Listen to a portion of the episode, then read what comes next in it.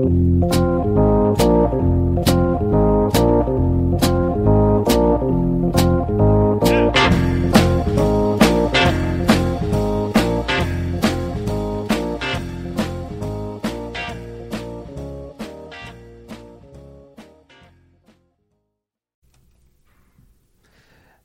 och välkomna till Bröla Böla Podcast. Eh, och idag gästas vi av, ja vem då? Mig! Mig! Charlotta Björk heter jag. Det är Charlotta Björk som sitter framför mig mina damer och herrar. Här är jag. Det är ju helt eh, fantastiskt tycker jag. Det, ska, det här ska bli superkul. Ja, nu ska du få veta allt om Absolut. mina innersta demoner. Vi får, vi får väl se om du toppar eh, Kalle Lind som jag spelade in med igår. Ja, mm. Två timmar och 14 minuter senare. Oj då. Ja, men Ja. jag är jättebra på att prata. Jag pratar Ja. ofta alldeles, alldeles för mycket. Delar med mig av alldeles, alldeles för privata saker och så vidare. Så att vi får se. Ja, nej Mm. men eh, det kanske blir en stor klippning eh, detta avsnittet. Eh, Men det, det ska bli skoj ändå. Mm. Så först och främst välkommen till podden. Tack snälla. Ja, hur känns det, hur känns det att vara med? Här. Ja du, jag älskar ju att prata om mig själv. Mm. Så att jag tycker att det är jätteroligt att bli inbjuden till poddar. Också för att det ofta blir eh, fina små samtal med människor som man kanske inte annars hade haft något samtal med. Nej, precis och det är lite så jag känner också att jag, jag får möjlighet att ställa frågan i alla fall till folk som jag skulle vilja prata lite mer med. Mm. Eh, så att, eh, och att folk är så himla gentila med sin tid är eh, jätteroligt, Mm. tycker jag. Jag tror inte att det handlar om att de är generösa med tiden. Det handlar bara om att alla du frågar är ju folk som på ett eller annat sätt vill synas och höras. Så att så fort man får frågan, man bara ja, ja, ja, ja, ja, nej men absolut, jag vill prata om mig själv, bara jag kommer. Man, man tar sig fritt och ledigt för att komma till poddinspelningar. Ja, men, men jag har ju också intervjuat liksom folk som inte är offentliga. Utan, Okej. ba, utan bara mer är Där föll min tes. Ja, det är någon restaurangchef, det är någon restaurangägare, det är någon Det är, Malm, det är Granns egen quizmästare. Det Ja, är, fast det är psykopater allihopa. Ja, det, Alltså, men det, abs, abs, absolut. har kommit det finns, förbi det. Ja, nej, men- Karriärister liksom. Ja, men det, det är oerhört fina människor, samtliga, måste jag säga. Jag, jag, inte- jag har inte blivit besviken hittills i alla fall. Nej, skönt. Nej, så att eh, för först och främst så ska vi lära känna dig lite bättre. Mm. Sen, ska vi, sen ska vi prata lite mer filosofiskt. Mm. Eh, lite mer dumma frågor helt enkelt. Och sen ska vi gå in på Malmö.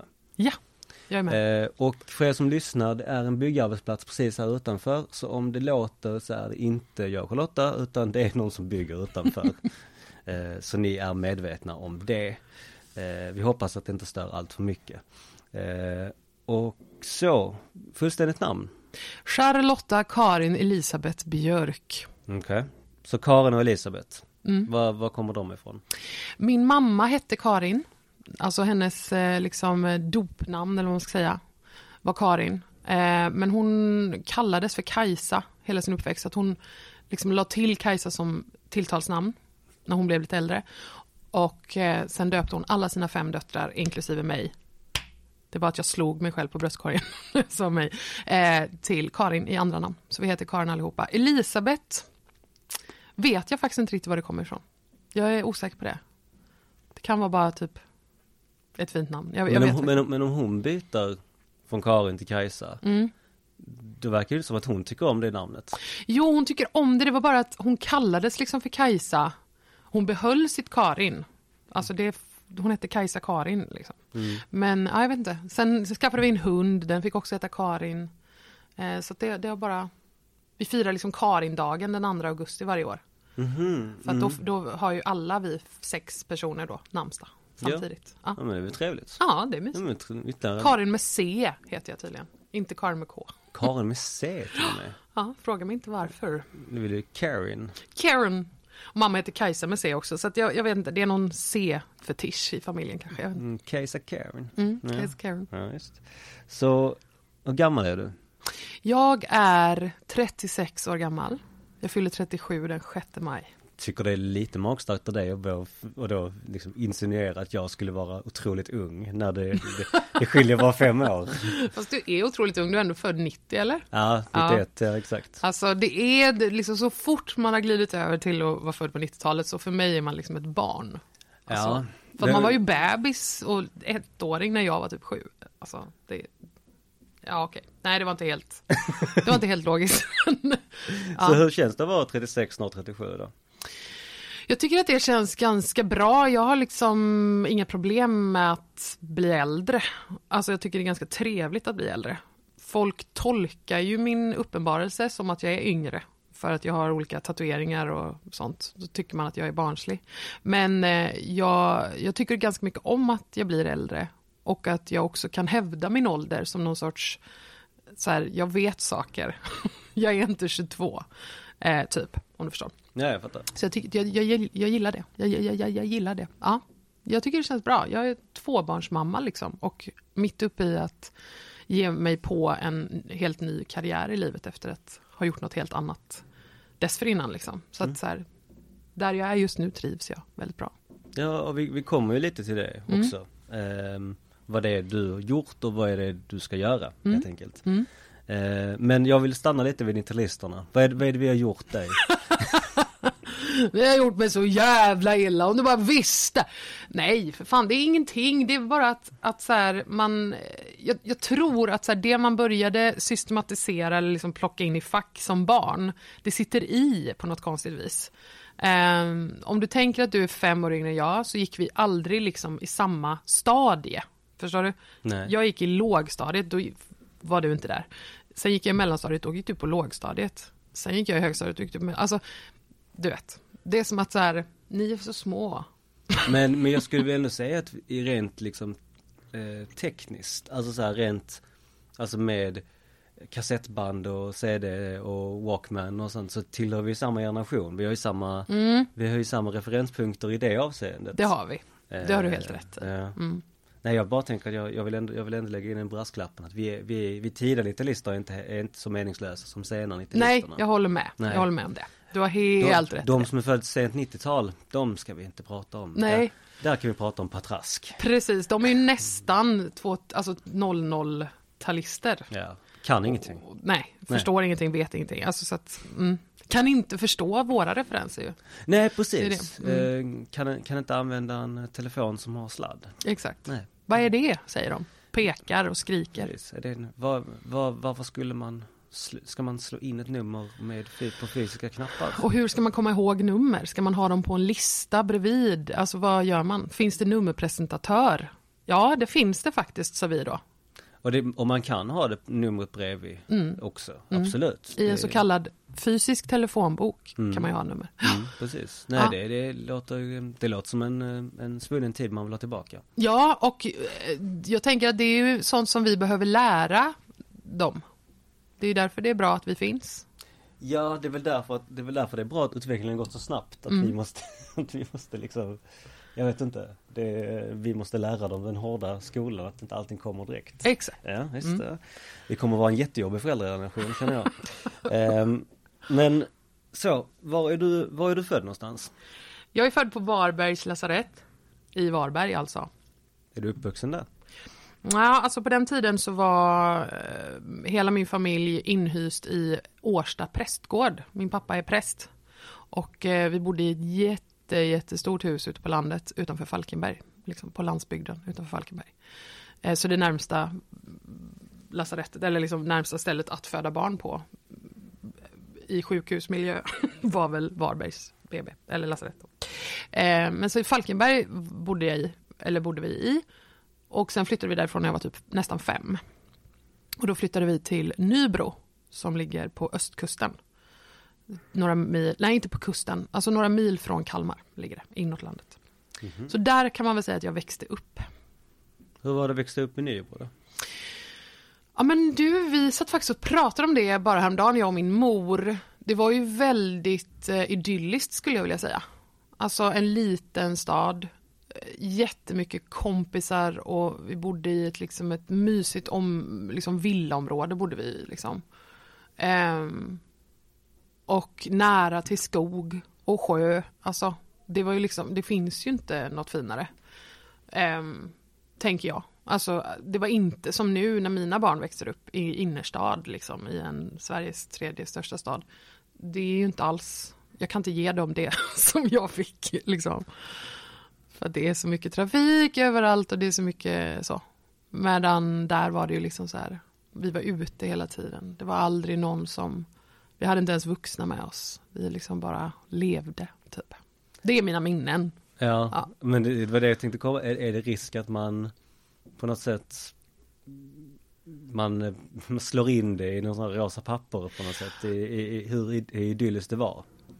Ja, fast du får också tänka, alltså jag är ju som sagt en av fem syskon. Så att vi var ju en stor familj, det fanns ju både vänner men det fanns ju också alla mina systrar att hänga med. Eh, det var nära, vi var mycket ute i skogen. Vi, eh, på somrarna var vi i Halland eftersom att liksom vi, vi är därifrån. Man ska säga. Vi, har som, vi hade sommarhus där. Så att jag skulle vilja säga att mina, min första tid i livet var verkligen fin. Liksom. Eh, sen om Jo, det skulle jag vilja säga. Sen, sen högstadiet var inte top notch liksom. Det var rätt tufft.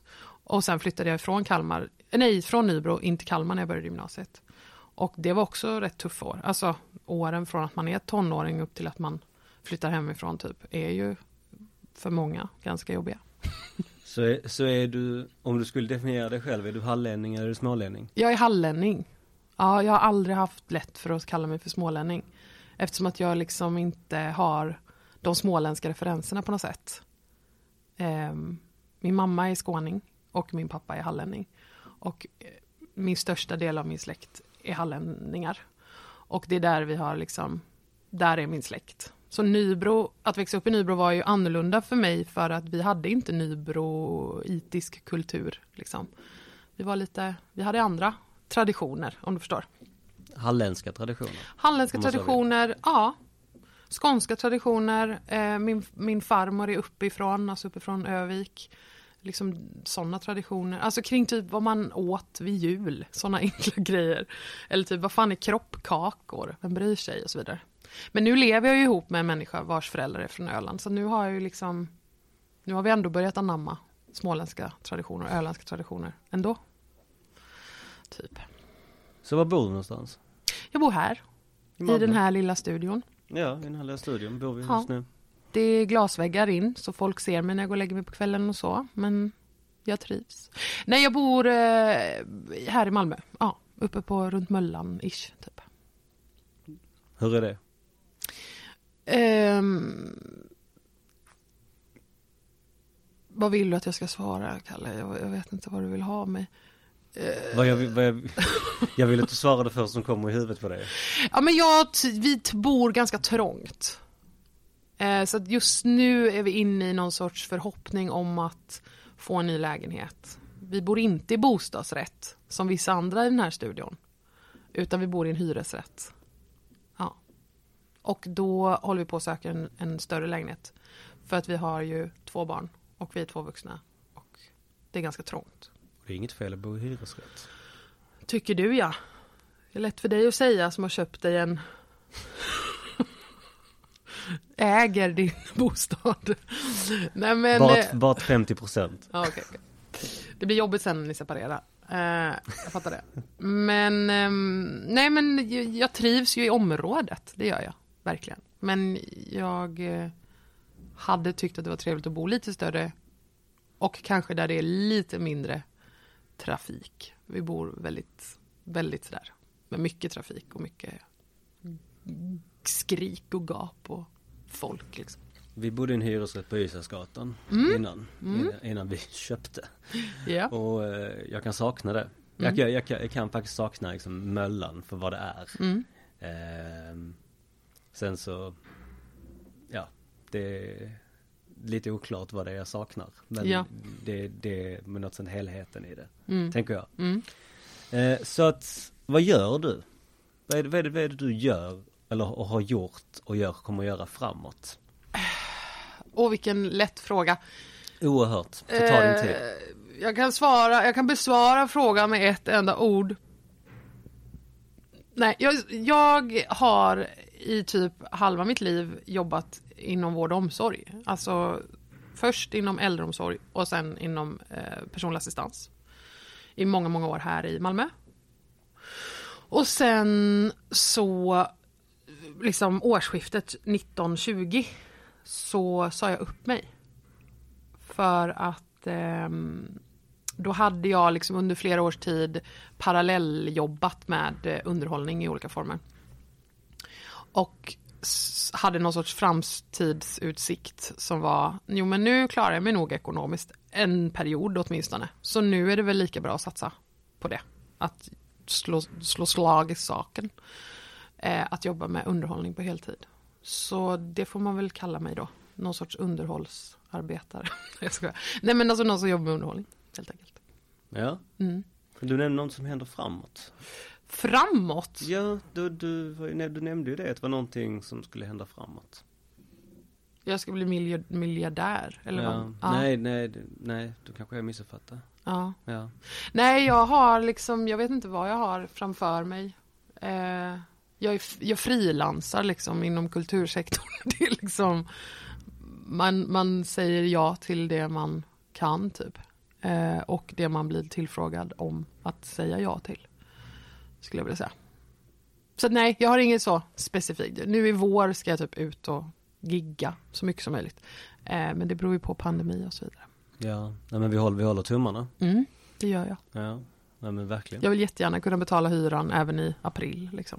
Det hade Ja, varit trevligt. ja, nej, jag, jag fattar det. Mm. Ja. Mm.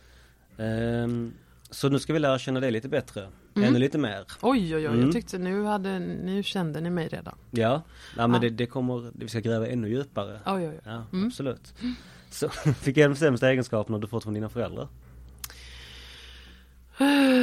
De sämsta egenskaperna. Eh, att jag är ganska konflikträdd. Jag kommer inte gå in på specifika personer. Vem som har gett mig vad. Men jag är rätt så konflikträdd. Jag är ganska mycket perfektionist och så här måste prestera högt liksom. För att annars är det ju inte värt något, typ. Man ska vara bäst, annars så kan man dra åt helvete, typ. Det har aldrig någon av mina föräldrar talat om för mig, att så är det. Men, men jag, eh, jag vet att det kommer ifrån ena sidan av min släkt, liksom. Och eh, jag är ganska otålig, det vet jag inte om det kommer från dem. Men jag är det. Har väldigt dåligt tålamod. Otålig. Ja, men, ja, men alltså så här, att, saker och ting bör hända snabbt typ. Mm, mm. Ja, okej. Jag vill att det ska hända och jag vill Typ, jag kan liksom inte ge mig jag, jag kan inte ge mig på att lära mig saker om jag inte kan det direkt. För då, då ger jag upp, typ. Mhm. För då är vi tillbaka till det här med perfektionistan, liksom, Charlotta. Att om det inte är svinbra från början, om jag inte gör det bra, så är det ju inte värt något, typ. Den attityden. Så då blir jag otålig. Men vad det, men om jag får ställa frågan eh, och, och, och förstå mig rätt. Den, Mm. är, den är ställd i nyfikenhet, inte Mm. av, av så här. Men var det liksom, var det därför det tog ändå, det tog ändå lite tid för dig att, att börja med frilans? Var det på något sätt för att du bara var säker på att nu kan jag detta, nu kan jag det, det är ingen direkt öppen fråga, men förstår du vad jag menar? Mm. Mm, du menar att jag gav mig själv tid för att eh, Ja, bli så pass slipad så att jag skulle kunna briljera, typ? Lite så, ja. Ja. Så kan det vara, det, det, fast jag tror anledningen till varför jag inte liksom gick frilans det är ju för att jag har två barn att försörja och att jag är en trygghetsnarkoman. Alltså det är så här, jag behöver veta att jag har pengar på kontot typ. Ehm, och då är det mycket lättare att veta det när man har ett fast jobb. Liksom. Och att utsätta sig för att eh, typ leva mellan fakturor i perioder och inte veta om man har något på G och sådär. Det är... Jag vill inte leva så. Det låter stressande. Det är stressande ju. Mm. Och jag är inte speciellt stresstålig. Eh, så att jag tror att det också handlade, mycket handlade ju om, jag brukar säga att jag lever i ett ekonomiskt fängelse. Jag tror att många kan relatera till det. Att det liksom, ekonomin, den är liksom först och främst typ. Att först och främst måste jag veta att jag kan betala mina räkningar, att jag kan köpa mat till mina barn, att jag kan, du vet, köpa vinterskor och så. Eh, sen kan jag göra vad jag vill. Liksom. Att det är, och, och då var ju en fast inkomst är en trygghet. Och eh, det andra var inte en trygghet. Så att jag vågade inte satsa på det. Att jag är bra på det jag gör, det har jag alltid varit. Så det är liksom inget som är nytt. För vissa finns det en talang, antar jag. Och sen så förfinar man sin talang om man väljer att jobba med den. Och det har jag gjort sedan jag var ganska så litet barn. Jobbat med teater, eller jobbat med teater, hållit på med teater, hållit på med kör och sång och gått hos sångpedagog och gått musikutbildning och liksom du vet. Så sång, musik och humor och teater är ju det jag har gjort under hela min uppväxt och hela mitt liv. Och då bör man ju åtminstone vara någorlunda okej okay vid 34 års ålder. liksom. Annars hade det varit tråkigt ju. Om man har kämpat och kämpat för att bli bättre på något. Och så suger man piss liksom. Då är man ju inte... Så att ja. Mer trygghet tror jag. Mindre det du sa. Ja. Mm. Ja, ja, nej det är ingen Ingen antagelse från min sida, det var mer en Jag blev nyfiken om, mm. om det var så eller om det var Som du sa, mm, helt mm. Ja men jag tror att det ja jag tror det Kanske en kombination av de två. Jag vet inte. Så om du fick ändra något i din uppväxt, vad skulle det vara? Eh, nej, vet inte. Eh, alltså jag har ju varit eh, retad mycket och mobbad under flera år för att jag är tjock. Och det har ju såklart satt massa spår. Eh, och satte en massa spår i mig så att jag blev sjuk i ätstörningar under nästan 15 års tid och inte åt och försökte passa in och vara smalare och liksom blev sjuk på riktigt. Eh, det, jag hade önskat mig att vi hade kommit längre eh, och att eh, färre barn generellt blir utsatta för det. För att man blir så jävla fakt i sin självbild och sin självkänsla så att det fortfarande liksom sitter i trots att man snart är om några år är 40. Liksom. Eh, idag är jag ju på ett helt annat ställe. Idag har jag liksom inga sådana direkta issues. De kan komma ibland som de gör för alla. Men, men det hade jag ju gärna velat ta bort. Å andra sidan vill jag ju inte det för det har ju också gjort mig till den jag är. Liksom. Jag kan tycka att det är sjukt ointressant med människor som aldrig har varit utsatta för något jobbigt eller trauma. Eh, eller liksom att bygga det de gör på, om du förstår. Ja, nej, alltså såklart, alltså motgångar Där har vi det, bra ord. Motgångar bättre. skapar ju allt som oftast någon form av intressant, alltså, in, alltså intressanta människoöden eller intressant, alltså så här, det är klart. Alltså mm. det, man, allt som oftast går man ju stärkt ur sina motgångar. Så är det. Men jag är, jag är helt med dig där att den här barn kan vara jävligt elaka. Mm. Uh, unga vuxna kan vara jävligt elaka. Människor kan vara jävligt elaka. ja, precis. Och spontant så kan jag känna att jag hade också gärna varit utan det. Mm. Uh, under min uppväxt. Mm. För det har inte varit Det har inte varit så himla roligt. Uh, och man, den här Där man är idag för all del, där, ja man kan intala sig lite det att jag har inte varit där idag om det hade varit för detta. Mm jag tror väl 50% på det. Mm. Jag, tror, jag, tror jag, hade mått, jag tror jag hade mått 50% bättre om man hade blivit 50% mindre liksom utsatt mm. i det. Mm. Så, eh, så att svaret på frågan är, så att svaret på, din svar på frågan är ju liksom att du gärna skulle velat ha, vara utan det. Ja, men som sagt, jag vet faktiskt inte om jag hade det. Mm. Alltså, det är klart att om jag går tillbaka till mitt lilla jag så hade jag eh, liksom velat slippa i stunden. Men jag vill ändå vidhålla att där jag är idag är jag ganska tacksam för eh, att jag behövde fightas ganska mycket. Eh, för att det gör ju att jag inte tar saker för givet eller att jag har kunnat leva på att jag är söt eller att jag kan leva på att jag liksom att det, eller att... Duktig på sport? Ja, eller någonting annat. Alltså det är inget dåligt att kunna leva på det eller så. Men så här, för min del så har det varit ett sånt fokus kring eh, hur jag har sett ut. Att det liksom är, i det sitter mitt totala värde typ och så. Um, och hade det, hade det aldrig varit ifrågasatt, typ, så hade jag aldrig behövt komma fram till att mitt värde sitter inte i hur jag ser ut. Förstår du vad jag menar? Ja, jag, jag, fattar, jag fattar precis. Jag har behövt gå hela den långa vägen och komma till en punkt där jag har bestämt mig för och insett och fattat att mitt värde beror inte på mitt yttre. Punkt. Alltså så. Det visste jag inte för bara några år sedan. Och visste inte under väldigt, väldigt lång tid. Jag började bli retad liksom redan när jag gick i ettan, tvåan på, på lågstadiet. Mm. För att jag var en tjock tjej. Jag hade kort hår och jag hade guldtand och jag hade glasögon och jag var prästdotter och jag var liksom massa olika saker. Jag var inte så tjejig, jag var ganska killig och så vidare och så vidare och så vidare. En lätt, en lätt person att ge sig On- på för att den skiljer sig onekligen. från de andra. Eh, och eh, så nej, jag vet inte om jag hade velat plocka bort det. Jag hade velat låta min lilla Charlotta slippa det. Så. Men mitt stora Charlotta, jag som finns nu, tycker jag är ganska bra att jag har lärt mig av de sakerna också. Typ. Jag har ju en tillf- ett tillfälle, om du vill höra. Jag vill höra. Du vill höra? Ja. Ja. Så att, för det här handlar ju faktiskt om dig och inte om mig. Men jag, Mm. kan, jag kan faktiskt berätta den historien. Det var att eh, när jag var väl en 11 kanske, 11-12. Så hade jag eh, axellångt eh, vågigt hår. Mm. Jag klippte inte mig. Mm. Alltså så här, det var liksom, men det var väl så här, i efterhand så är det rätt coolt. Alltså så, så, så, så var det liksom så här, hade, hade jag haft större självförtroende och inte sett ut som en tönt så hade det hade kanske funkat. Jag Mm. vet inte. Mm.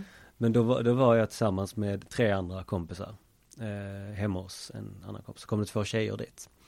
Ehm, och de ville inte, ehm, och istället för att säga att mitt hår var fult så rankade de vem som hade snyggast hår. Mm. Eh, de rankade topp tre. Åh, herregud. Ja. Ni var fyra. Vi var fyra, Mm. exakt. Eh, och det var nog en, det var nog, och det, det var nog första gången som, eh, eller första gången, men det var nog första gången jag som en, som lille Kalle då, eh, reagerade på det. Jag, jag ställde inte mig upp och skällde, utan jag blev sårad och gick därifrån. Mm. Och andra runt omkring mig förstod att jag blev ledsen Mm. på det. Mm. Att det tog mig väldigt hårt. Mm.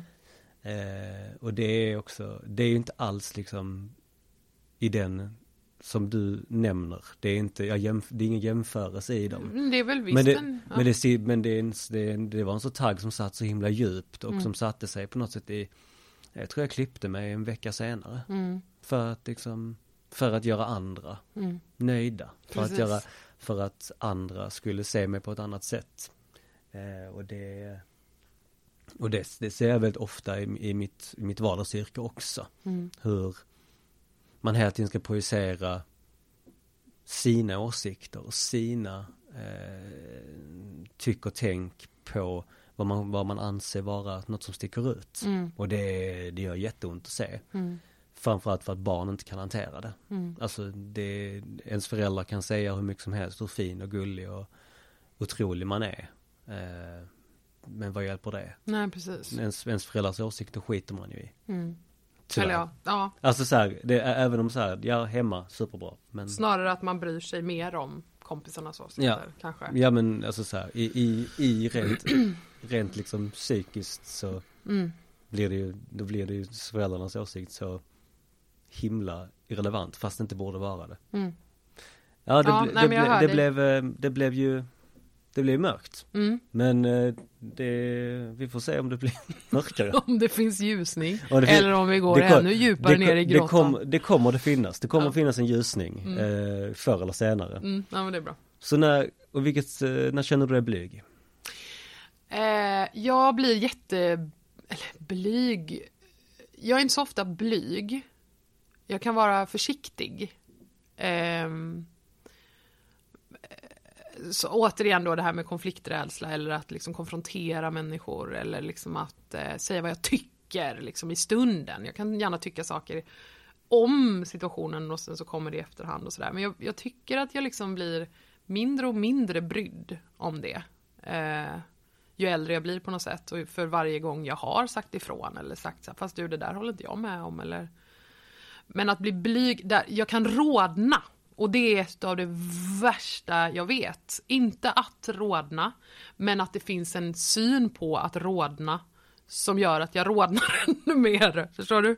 Vet du vad jag, vad jag är ute efter? Mm. Jag, kan bli, jag kan rodna om någon säger typ vad fin du är. Jag bara "Ah!" Jag klarar liksom inte av det. Eller typ om någon säger så bara Alltså du är så himla bra. Eller liksom någonting sånt. Ehm, eller om jag pratar om vissa ämnen som jag är lite som jag tänker om mig själv att jag är helt öppen med och sen så hör jag mig själv säga det och då bara zzzt, så blir jag röd i ansiktet och så är det som att eftersom att jag själv är en sån som lägger märke till att folk rodnar så tänker jag att då lägger ju folk märke till att nu rodnar jag och då rodnar jag liksom ännu mer för att jag rodnar. Förstår du vad jag menar? Ja men det blir kaka på kaka. Ja, det är fruktansvärt jobbigt. Eh, för att egentligen så tycker jag ju att det är något fint att folk rodnar. Det är ju något jättefint att man liksom blir fysiskt påverkad av hur någon bemöter en. Det är ju asfint liksom. Eh, men av någon anledning så, så ligger det någon sorts skam hos mig i att jag inte bara är så helt sval inför exakt allt jag möter i livet. Varför skulle jag vara det? Alltså, Nej, det är ju skitlöjligt. jag tycker spontant att personer som har känslan lite utanpå är mycket härligare än folk som är eh, än folk som kanske är lite mer slutna. Ja, Eh, eller, eller snarare som, som aktivt är det. Mm. Alltså så. Så att, Jag håller med om det. Så att jag egentligen tycker jag ju om det. Det var jag som tog en snus. Eh, Egentligen tycker jag om... ja, den här podden är inte sponsrad av något snusbolag. Men, Nej, vi, men vill Du de, ser, jag har tagit men- bort alla mina labels för att men, jag... men vill de så får de. Ja, precis. Skicka snus. Ja, Nej, men, skicka ehm, snus. Det har jag sagt till Skicka er. en stock. jag, jag tar emot. Eh, Jag snusar kaliber vit. ja, Ja. och jag Nox White. Så bara kör. Bara skicka. Skicka. Nej, jag vet inte. Eh, jag, blir inte. jag är inte så blyg. Alltså eftersom att mitt numera yrke går ut på att prestera framför en kamera eller i en podd eller på en scen. ehm, eller i en stor grupp som sitter och utvecklar tv eller föreställning. Alltså du vet. Man behöver ju ha ganska mycket så här, "Ho!" en sån grej. Eh, En rustning. Ta Ehm, plats. ta jättemycket plats, eh, säga vad man tycker. Ehm,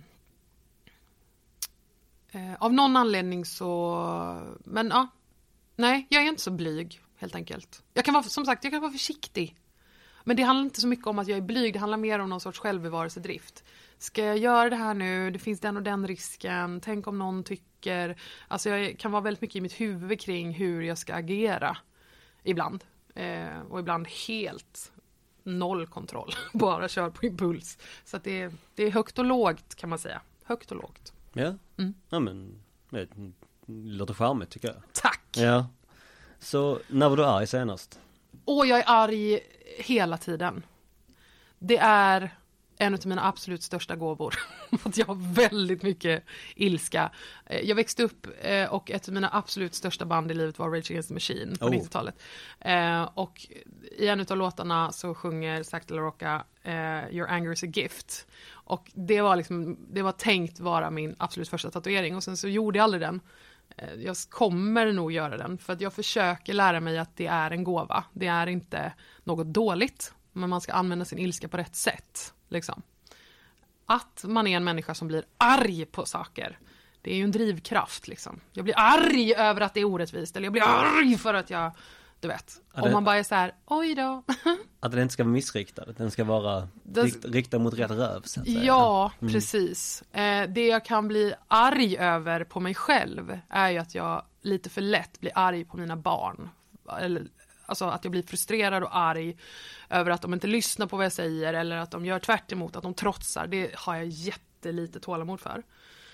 Och det önskar jag att jag hade mer tålamod med. Innan jag liksom, men nu får det, nu får det vara nog! Alltså du vet, att inte bli arg då. Eh, så det jobbar jag jättemycket på. Att försöka hitta andra vägar.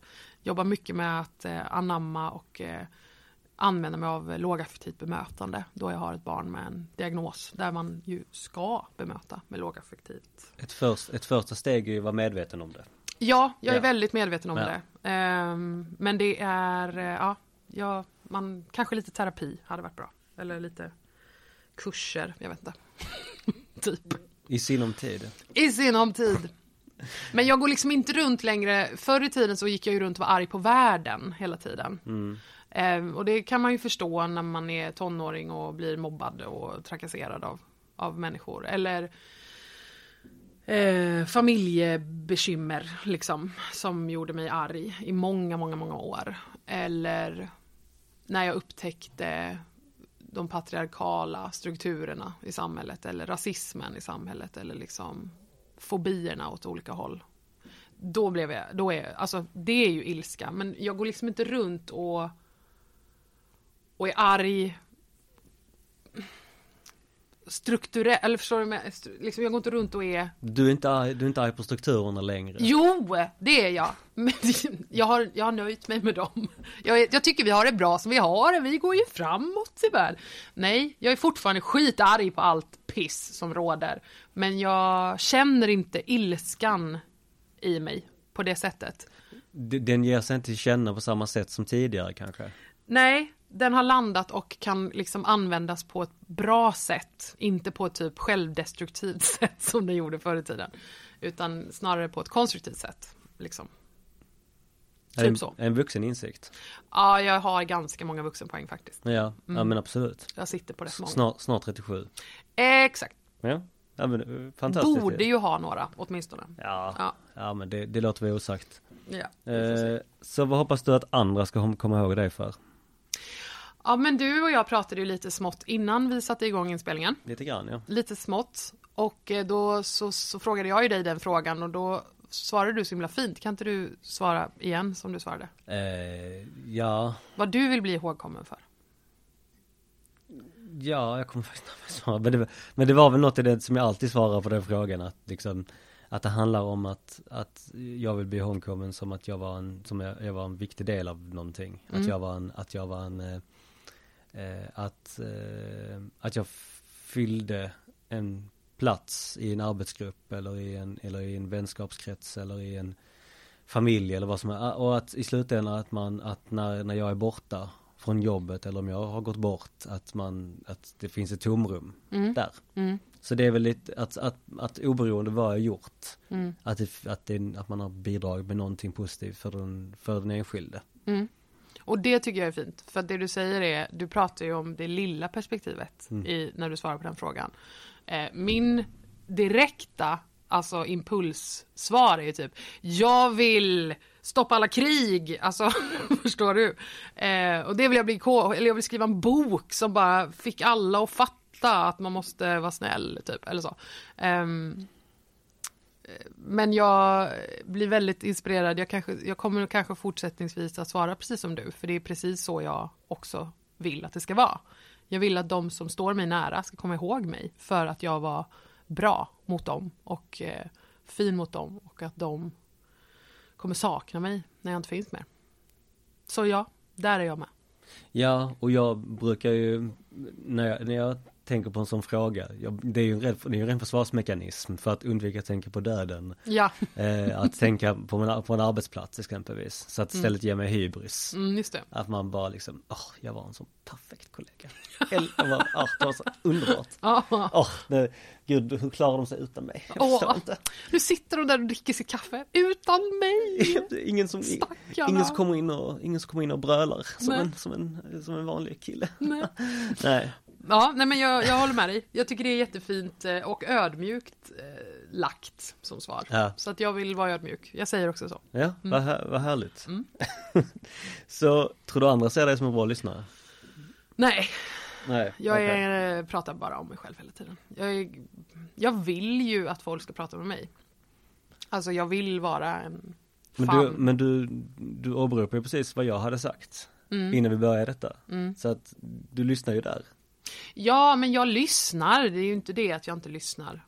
Jag hör och jag lyssnar. Men jag kan, jag upplever ofta att när jag träffar vänner eller familj så sitter jag och babblar på om mitt mm. piss mm. och mitt skit och mitt glada och mitt bra och mitt dåliga. Och sen så liksom har tiden tagit slut. Ja, nej men du, vi hör. Ja, nästa gång pratar vi om dig, hörru. Ja, hej. Alltså, mycket så. Eh, det gillar jag verkligen inte hos mig själv. Alltså jag vill ju ta plats, men jag känner ibland att jag tar för mycket plats. Så jag är liksom i den strugglen med mig själv ganska ofta. Det är återigen den här medvetenheten skulle jag säga. Ja. Ja. Ehm, berätta om lärare du har haft i livet. Lärare. Ja, som inte är kopplat till utbildning. Jag brukar säga din Mr Miyagi. Ehm, Du ser att jag ser ut som, jag vet inte vad du pratar om. vadå? Vem är Mr Miyagi? Jag Mr inte. Miyagi är, ehm, det är ju från eh, Du brukar slänga dig med referenser som du inte ens Nej vet men nu, nu, nu, tapp, nu tappar jag helt namnet. Han heter, han heter ju Daniel, han är, det är Kung Fu Fighting eh, filmen, Karate Kid heter Jaha, den. jaha. Ja, den här äldre, Wax on, wax off. ja den här liksom, den här eh, Är det Karate Kid? Wax on, Ja, wax det off. vet jag faktiskt inte. Nej. Det var länge sedan jag såg det. Men jag vet, där finns ju Mr Miyagi. Ja, Hans liksom, hans sensei, hans äldre asiatiska Hans man. Hans mästare. okej. Så du menar, men det ska inte vara en lärare i skolan? Nej.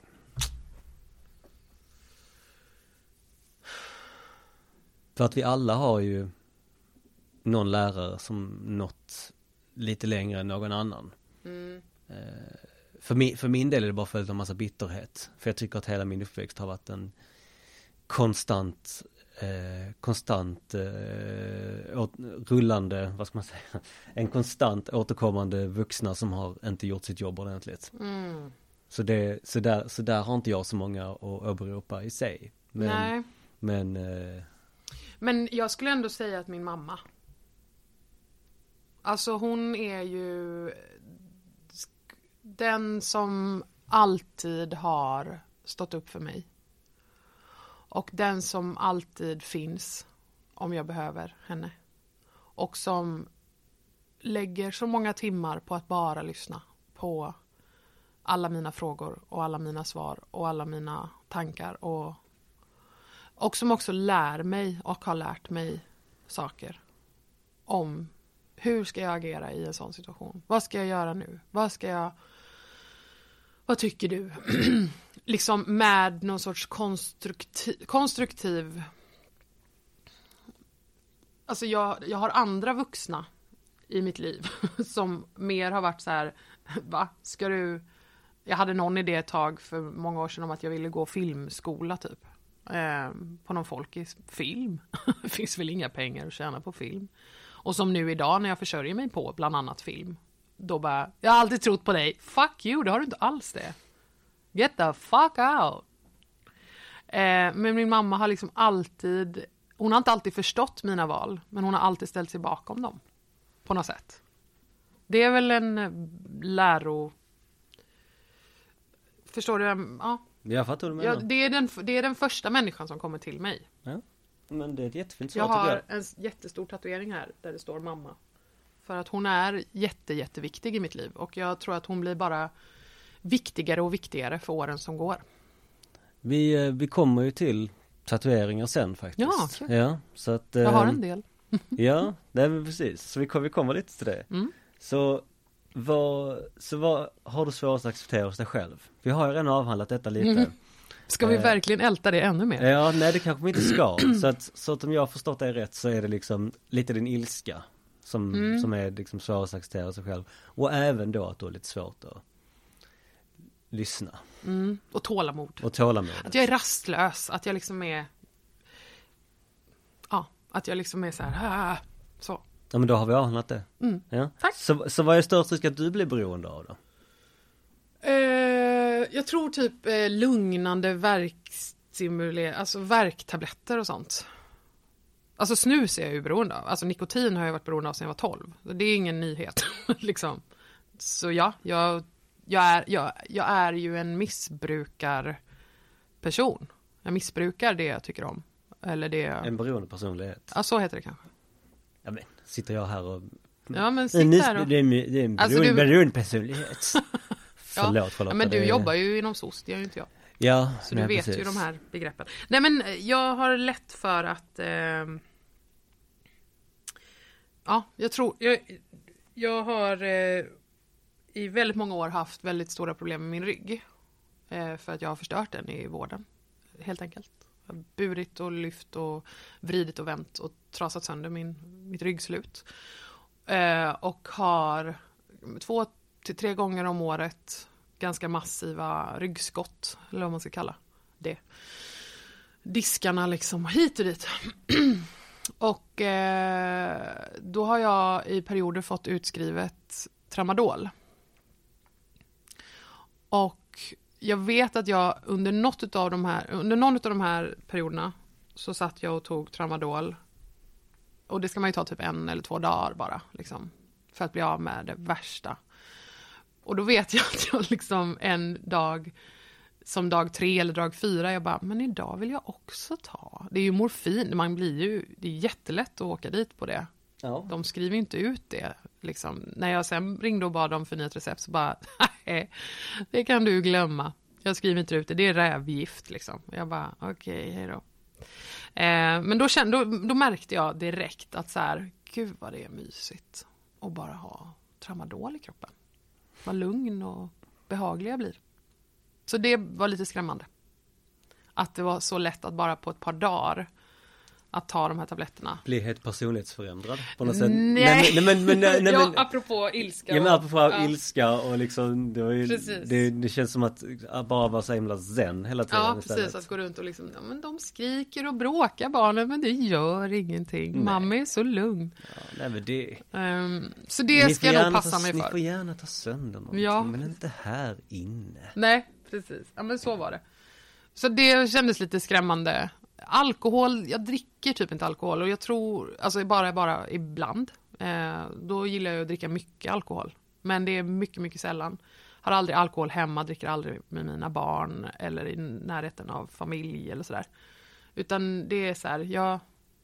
Det finns i släkten kan man säga, alkoholism. Så jag passar mig lite för det, tror jag. Och... Eh,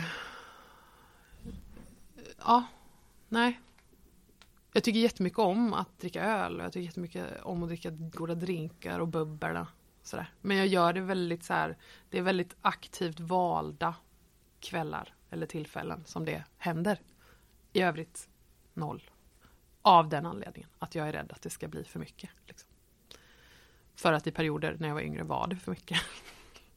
Som för alla. Som för alla, Ja, ja. Lilla Sverige, så jävla alkoholiserat ju. Ja, minst Mm. sagt alltså Mm. faktiskt. Mm. Det, ja. Ska inte jag, hela, mitt, hela min Instagram utgår ju från alkoholromantik så att det exakt. inte Gå ut och dricka öl här, eller varför inte här, eller här, eller här. Ja precis, Ja. ja. det, det får man ehm, Det blir också Du ska lägga till sådana disclaimers typ. Men pro- problemet är att min, min inställning är till lite bara så här att det kan inte, det kan inte vara mitt ansvar att jag ska ha Nej, är att jag ska ha en disclaimer, bara har du problem då kanske man ska undvika Nej, precis. det. Nej. Alltså Instagram som helhet liksom, algoritmer och sånt liksom. Det, Mm. ja, I'm not judging you, nej, I'm not. nej. Men jag, jag håller mig lite ifrån, alltså jag tror så här, värktabletter och alkohol, det ska jag nog inte konsumera så mycket, så mycket. För att jag tror att jag, det är sånt jag absolut skulle kunna bli hooked på. Så därför så konsumerar jag inte det. Nej, Liksom. nej, Nu för tiden tar jag nästan inte ens Alvedon. Liksom. Det ska mycket till för att jag ska ta tabletter. vilket, ja. ja Jag har nej. aldrig haft problem med tabletter, jag vill bara säga det. Jag har aldrig haft problem med tabletter. Om någon nu skulle Men- göra, om någon nu skulle göra en orosanmälan. Exakt, Mm. det är ju trendigt att göra orosanmälningar till höger och vänster. Eh, nej, men jag konsumerar, snus är liksom min drog. Punkt. Nikotin, snus. Ja. Punkt. Så du jobbar ju trots allt med ett arbete där du gör saker för andra. Mm. Eller, du, eller du, du producerar saker för andra som folk ska tycka är kul eller som ska tycka är intressant. Mm. Så hur bra är du på att ta emot kritik? Jättedålig. Hur kan det te sig då? Hur kan det liksom hur, Nej, hur, jag- hur kan din brist på att ta kritik? Nej men jag får jättemycket ångest. Mm. Jätte, jättemycket ångest. Och eh, tycker att jag är värdelös och dålig. Och jag ska, varför gör jag det här? Jag kan inte det här. Jag är dålig. Varför tror jag att jag är bra på något? Det är jag inte. Du bryter ner dig? Alltså när du får kritik att du, du, bryter, ner, du bryter ner dig själv? Ja, men jag får inte jätteofta direkt kritik liksom. Det är inte ofta som folk, alltså. Jag har sagt det i massa olika intervjuer. Att så här, jag, eh, jag är rätt fredad. Alltså, den enda sociala medier jag använder mig av är Instagram. Jag är inte på tusen olika plattformar. Jag har inte kört igång med TikTok och jag har inte, min Facebook är privat och så här. Det är liksom, jag är bara på Instagram. Och eh, det är mycket sällan som jag får hat eller att någon skriver något taskigt till mig eller så. Det är jag väldigt, väldigt glad för. Det får gärna fortsätta så. Ja, du, som, du som sitter där hemma och lyssnar och eh, tänkte åh, nu ska jag gå in och skicka ett hatmail till Charlotta Björk. Du behöver inte göra det. Nej, du nej, nej, nej, nej behöver, det, det behöver du faktiskt inte. Du kan ta en kopp kaffe istället, eller en tramadol. Gör något konstruktivt för dig själv. Så. Ja, mycket bra. Så nu ska vi släppa den mörka delen Ja. av, av podden. Mm. Eh, om du inte vill gå in på det i någon av, du kan säkert, man kan säkert väva in det i någon av de andra frågorna också, beroende på vad du svarar. Men Mm. det kanske kommer. Eh, men eh, den här frågan fick jag svar på igår, eh, vilket är så himla typiskt. För att det finns egentligen, det trodde inte jag, men det finns tydligen ett, ett rätt svar i detta. Men jag vill ändå fortsätta den frågan för jag tycker den är så himla rolig. Så, sjöjungfrur. Föder de levande barn eller lägger de ägg?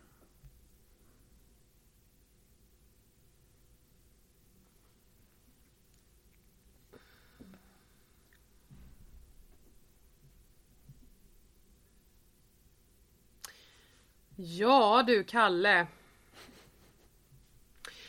Jag tänker att om de är Ariel så kommer de överens med sjöhäxan om att byta ut sin fena till ben. Och då kan de väl föda levande ungar på land. Mm, så du tänker att det är magi inblandat?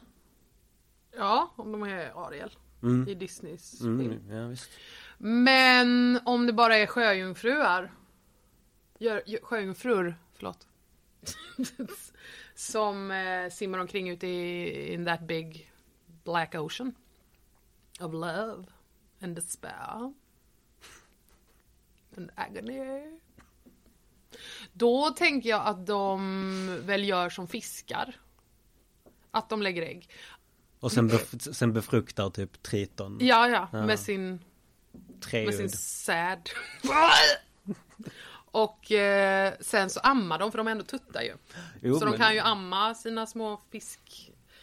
Miss... Sina mutationer. Mm. Ja. Fiskmänniska mutations. Mm. Det är mitt svar. Vad är ditt svar? Ehm, mitt, mitt svar är ehm, det, var, det var, jag vill minnas att det var Sandra Haraldsen eh, Det kan ni gissa på, det var ett kul avsnitt Som, ehm, som nämnde att fiskar har kloaker Och det var någonting med att eh, Och det var någonting med att sjöjungfrur kommer ut ur en kloak som jag tyckte var väldigt roligt Mm.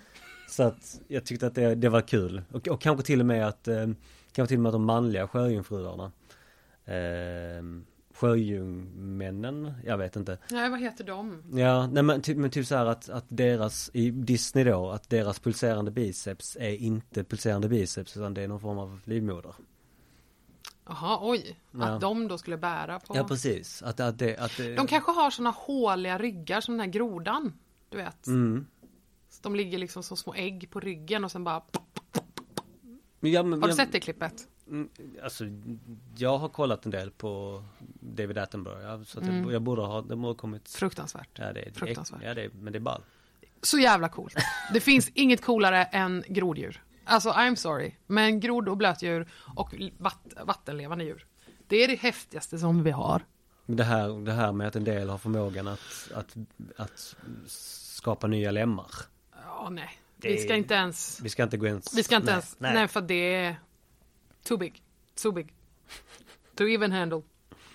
Vi ska absolut inte ens prata om komodovaranen. Vi ska inte gå dit, Nej. Kalle. Nej, För den är inte vattenlevande, men den är så jävla cool. ja det är den.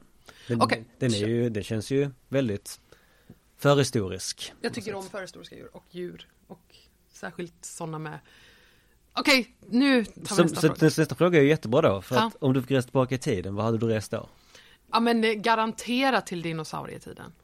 Älskar dinosaurier. Har du någon favorit liksom, har du någon favoritera av Nej, dinosaurier? nej, jag är inte tillräckligt nördig för att kunna Nej. pointa dem. Alltså jag vet ju djura och något mer. Krita. och- Krita ja. Ja. Men Mm. jag kan liksom inte vilka dinosaurier som levde när och jag kan inte de grejerna. Jag, jag, jag är mer Jurassic Park-kunnig bara. Ja, Eller typ okej. samlade sådana här skelettdelar självlysande Mm. för en Tyrannosaurus rex. De tidningarna samlade jag ju på när jag var barn. Hade, du, nu är det ju fem år mellan oss men kom du också över dem?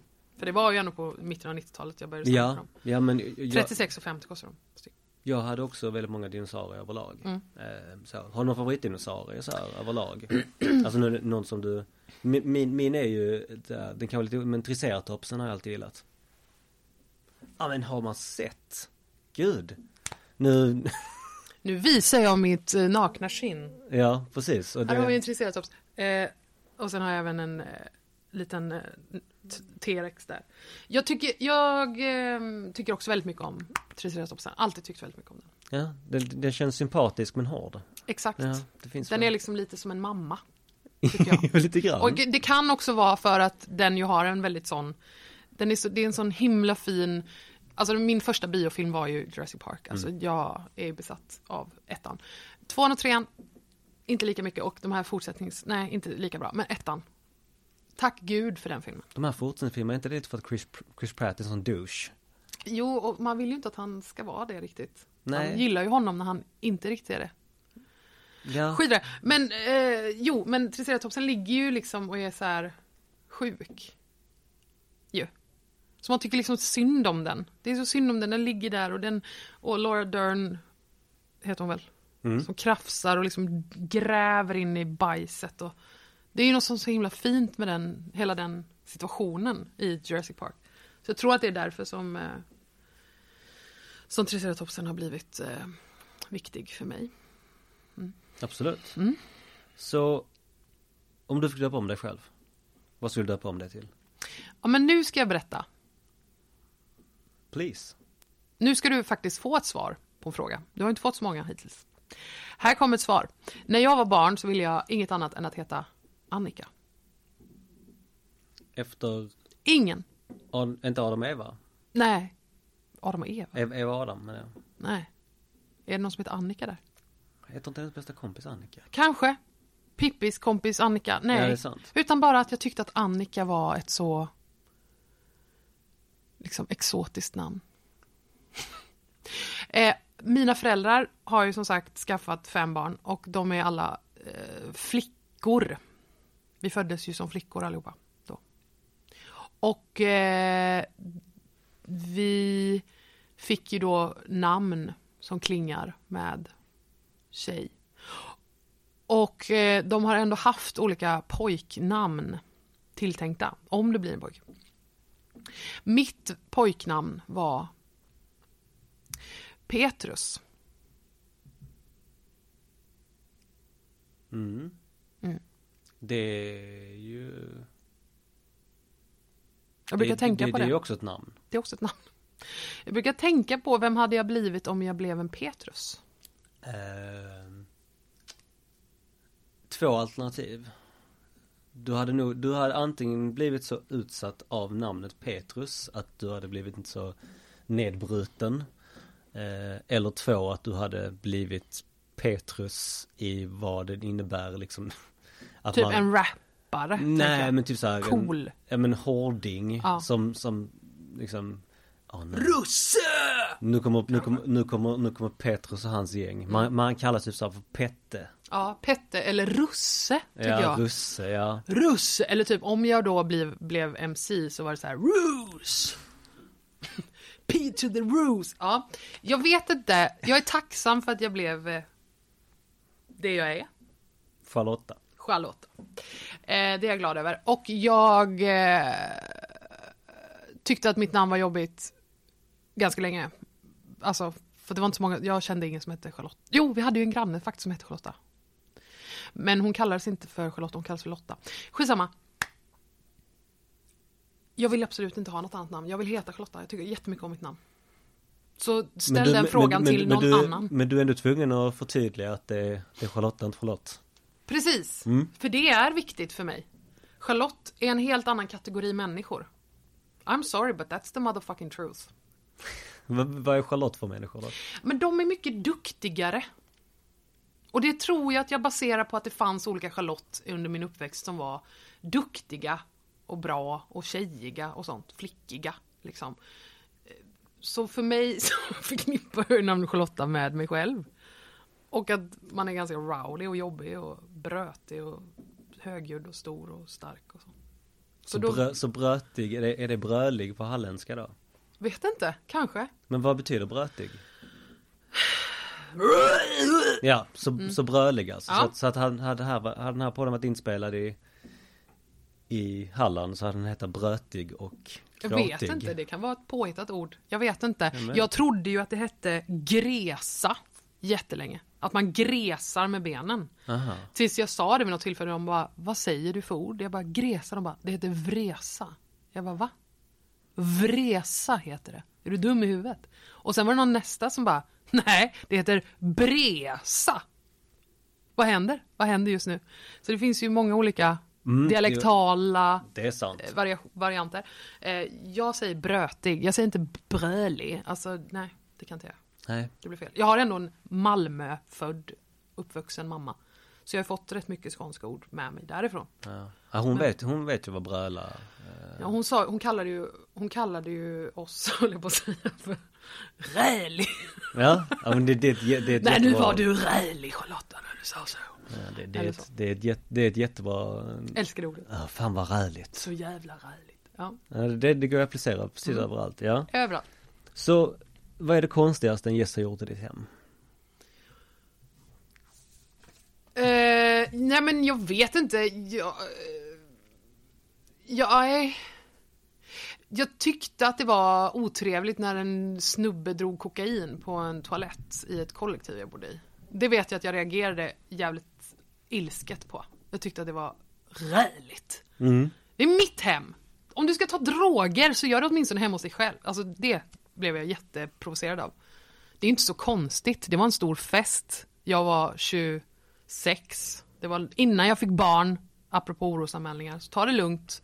Sluta orosanmäla. Ja, alltså lägg Alltså, ni- av om, om, med det, det. om, om det finns en riktig oro så skärp er. Ja.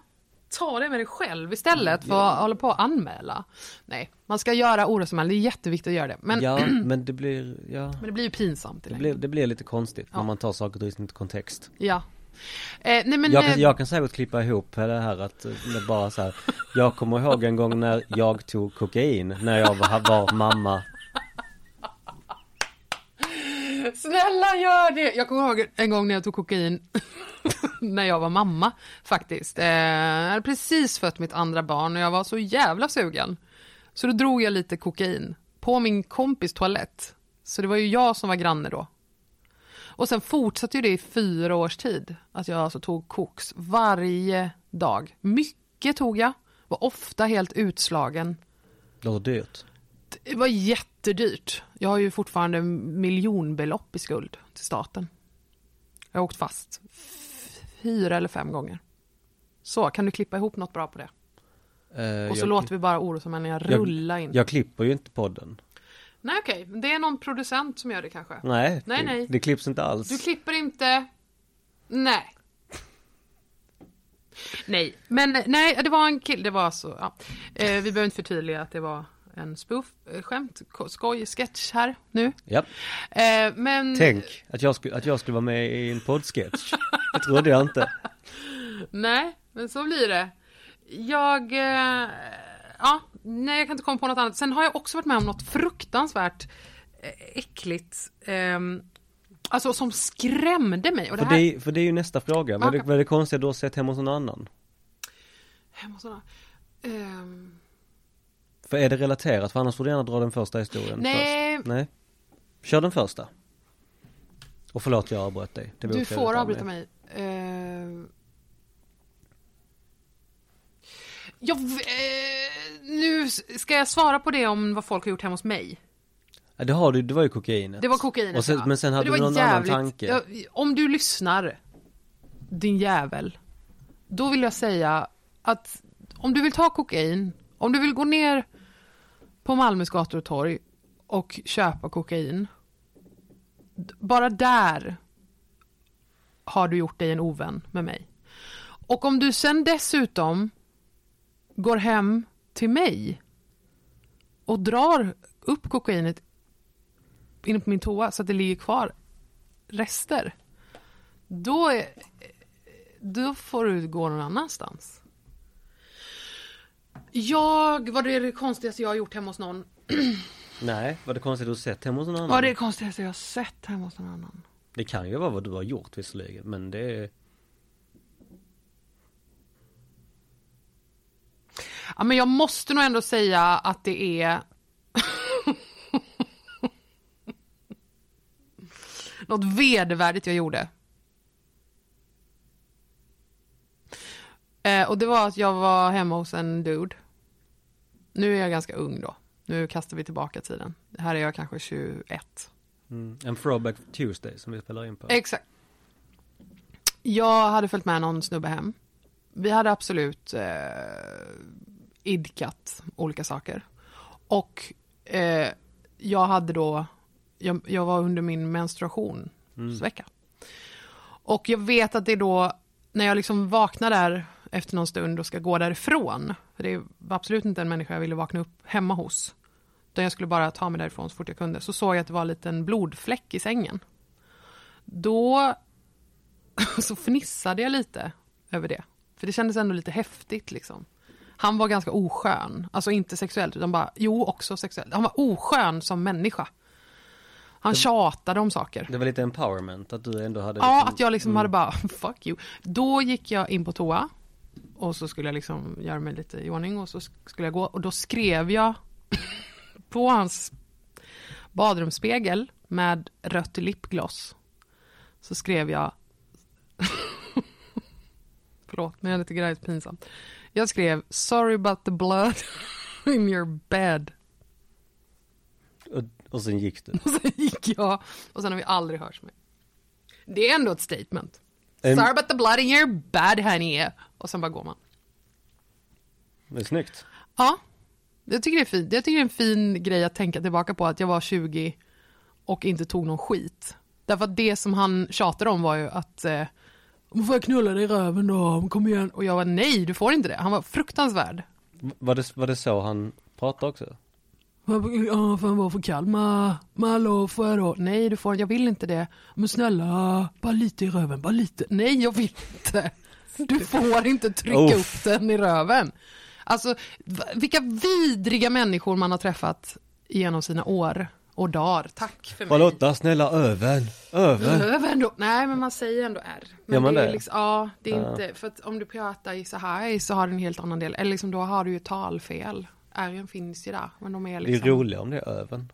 Nej, fast du kan inte säga öven. Det är, R försvinner ju om de ligger i slutet av ordet. Jo, Där och här.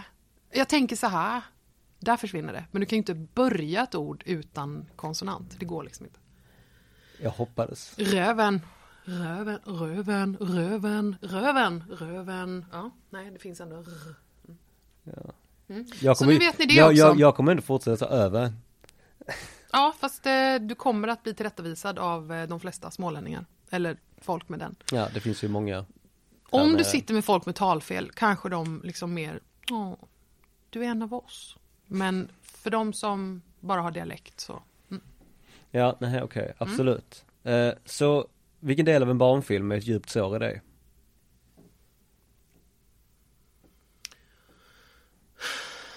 För det här, för att återkomma till den här generationsfrågan som vi tog upp från början. Vi är uppväxta under Disney Renaissance. mm, Lejonkungen, Aladdin, Hercules, mm. eh, Pocahontas, Mulan.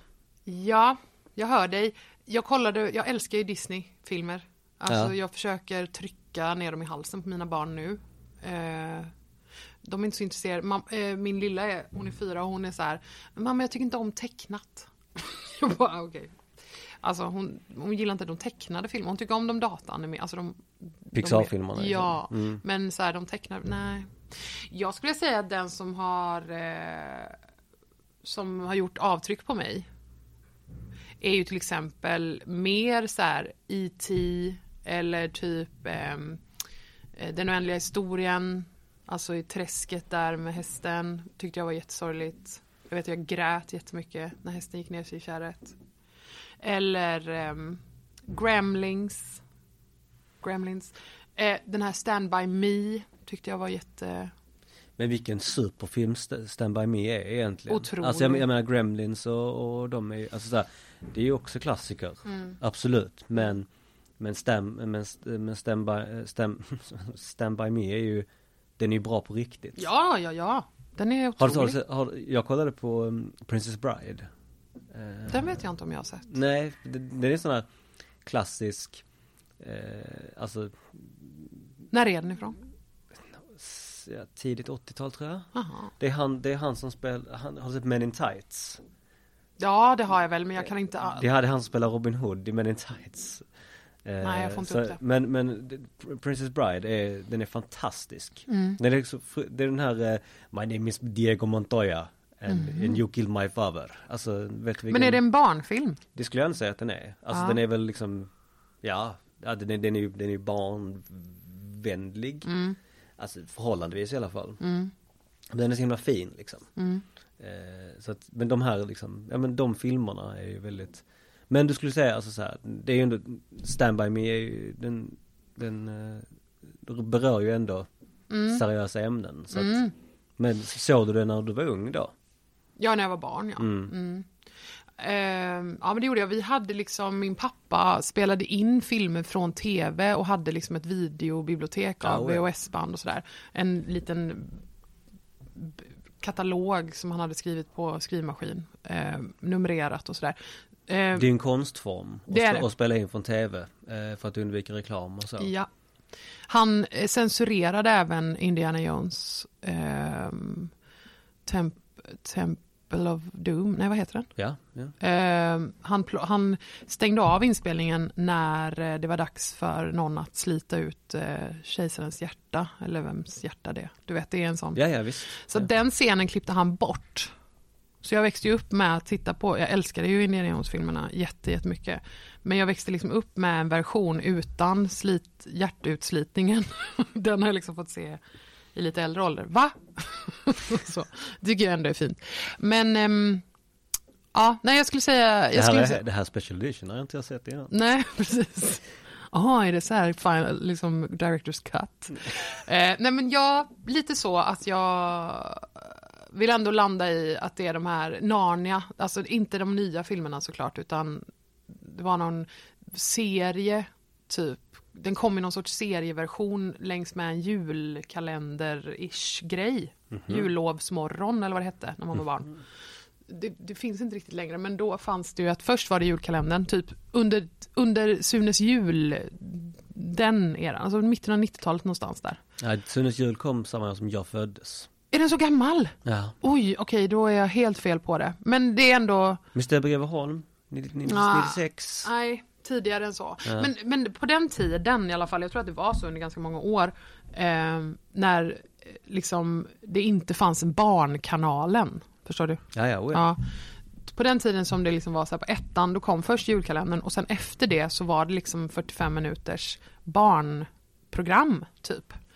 Och då vet jag att de visade Narnia som serie. Och den minns jag att jag blev väldigt berörd av. Jag kommer inte ihåg, alltså när, när lejonet, när Aslan dör helt enkelt. Eller blir dödad eller hur det nu Jag kommer inte ihåg. Ja. Mm. Sånt. Mer än liksom Lejonkungen och Ariel. Alltså Ariel är ju... Men de... ja. Vi har redan pratat lite om musik. Du Mm. nämnde Rage Against the Machines. Ja. Eller Rage Against the Machine. Mm. Ehm, men, ehm, så att det känns ju som lite bräst i musik. Trots Det allt. skulle jag nog säga. Ehm, om jag bad dig att namnge dina tre favoritlåtar, skulle du kunna göra det? Eller är det lättare om jag ber dig namnge dina tre favoritalbum?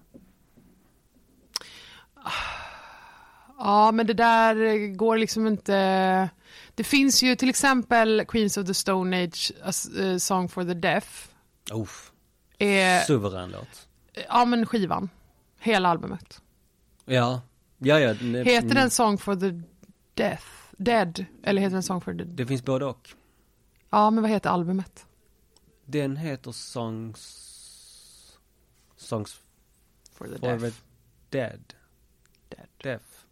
Ja, Jag nej jag vet precis. Pappa är stort, stort fan av Queens of Stone Age. Ja. Så jag har liksom, jag har verkligen fått så här, indoktrinerats. i Songs for the Deaf, Deaf Mm. heter det albumet från 2002, när Dave Grohl spelar tro- trummor. Ja, Eh, otroligt album. det är, och det, jag kommer liksom inte förbi det, att det är typ ett av de absolut mest välgjorda album som har gjorts typ, eh, i den genren. Eh, otroligt album. Och jag kan lyssna på det när som helst och alltid älska typ alla låtar och allt med det.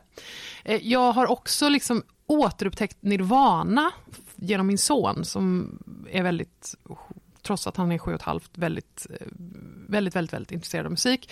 Och liksom, han betar sig igenom typ alla band jag har lyssnat på under min tonårstid. Den liksom har han lyssnat på sen han var fyra. Och, så han liksom bara, och nu ganska nyligen så upptäckte han eh, Nirvana på riktigt. Och är liksom besatt av dem och kan alla texter och allting. Och då har jag ju upp, återupptäckt eh, Smells like teen spirit. Alltså, nej men snälla någon. Det är ju, måste ju vara en av världens bästa låtar. Jag kan inte, varje gång jag lyssnar på den så blir den bara bättre och bättre och bättre. Typ så.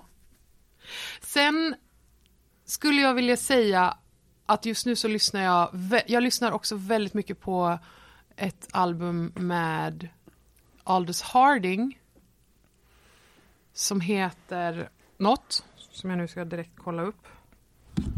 Som är otroligt bra. Jag har också, men, nej, alltså jag, har, jag kan absolut inte ge dig det. För det Nej. finns för mycket bra.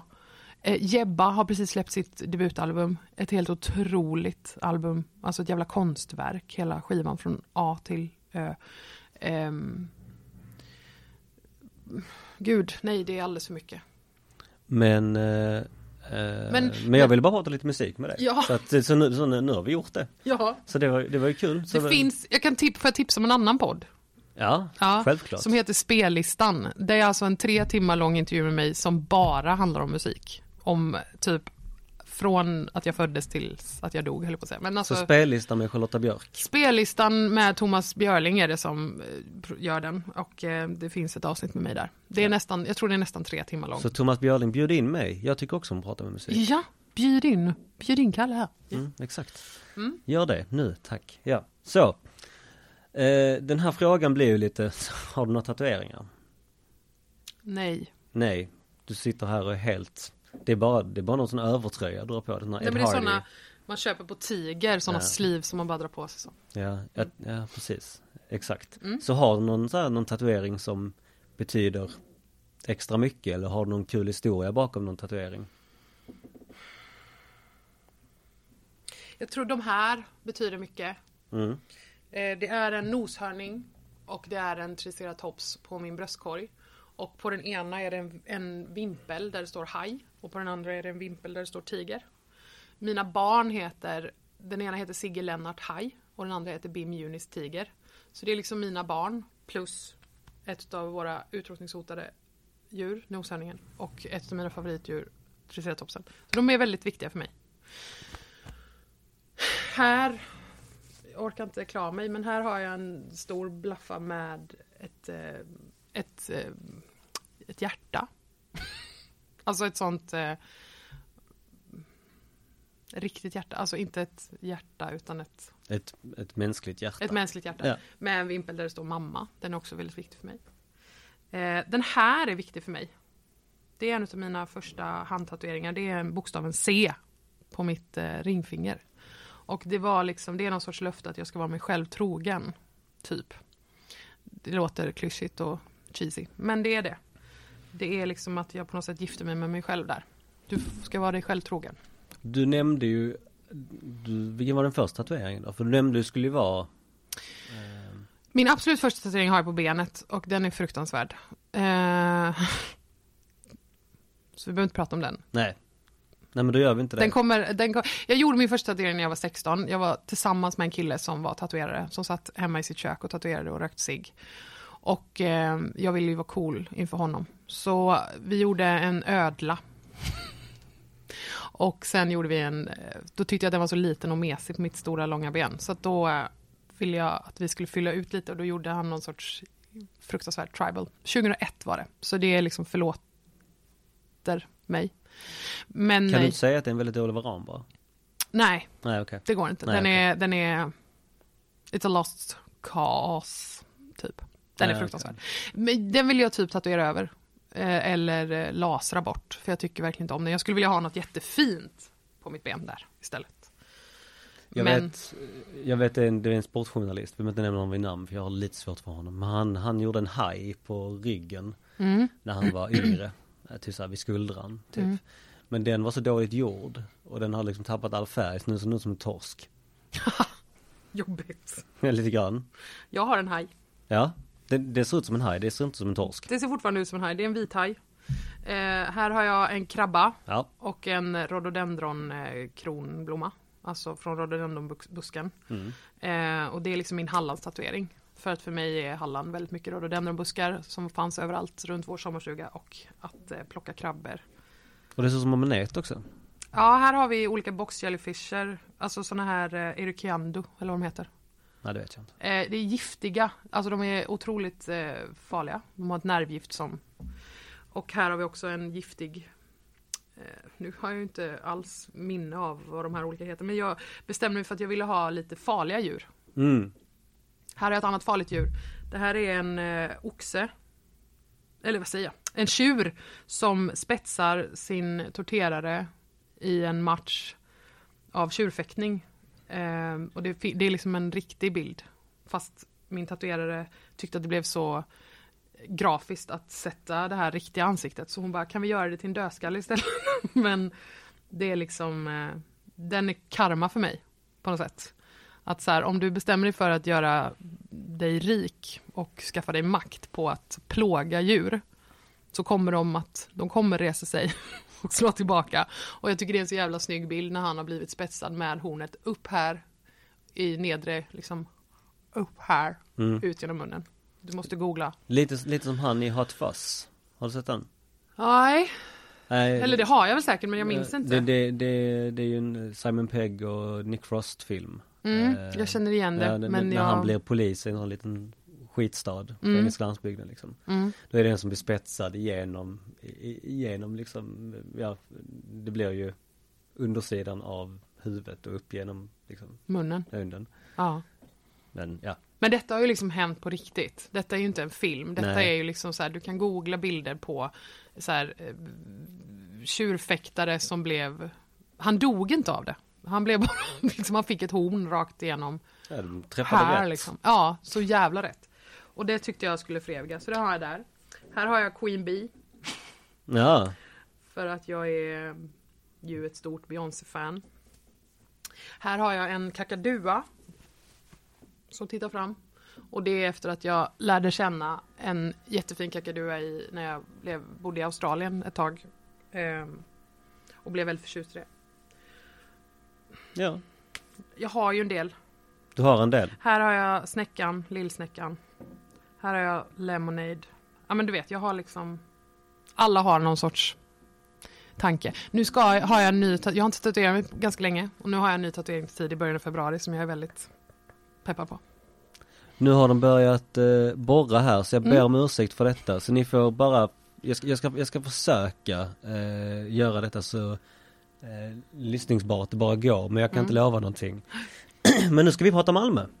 Malmö! Nu ska vi prata Malmö! Jävlar i den lilla, lilla lådan. Yes. Så är du Malmöbo eller Malmöit? Jag är Malmöbo. Ja. Jag är ju inte härifrån. Nej. Är det det du tänker om Malmöit är? Ja, det tänker jag nog. Ja.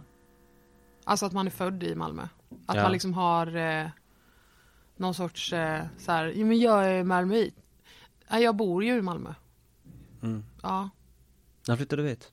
Jag flyttade till Malmö 2008.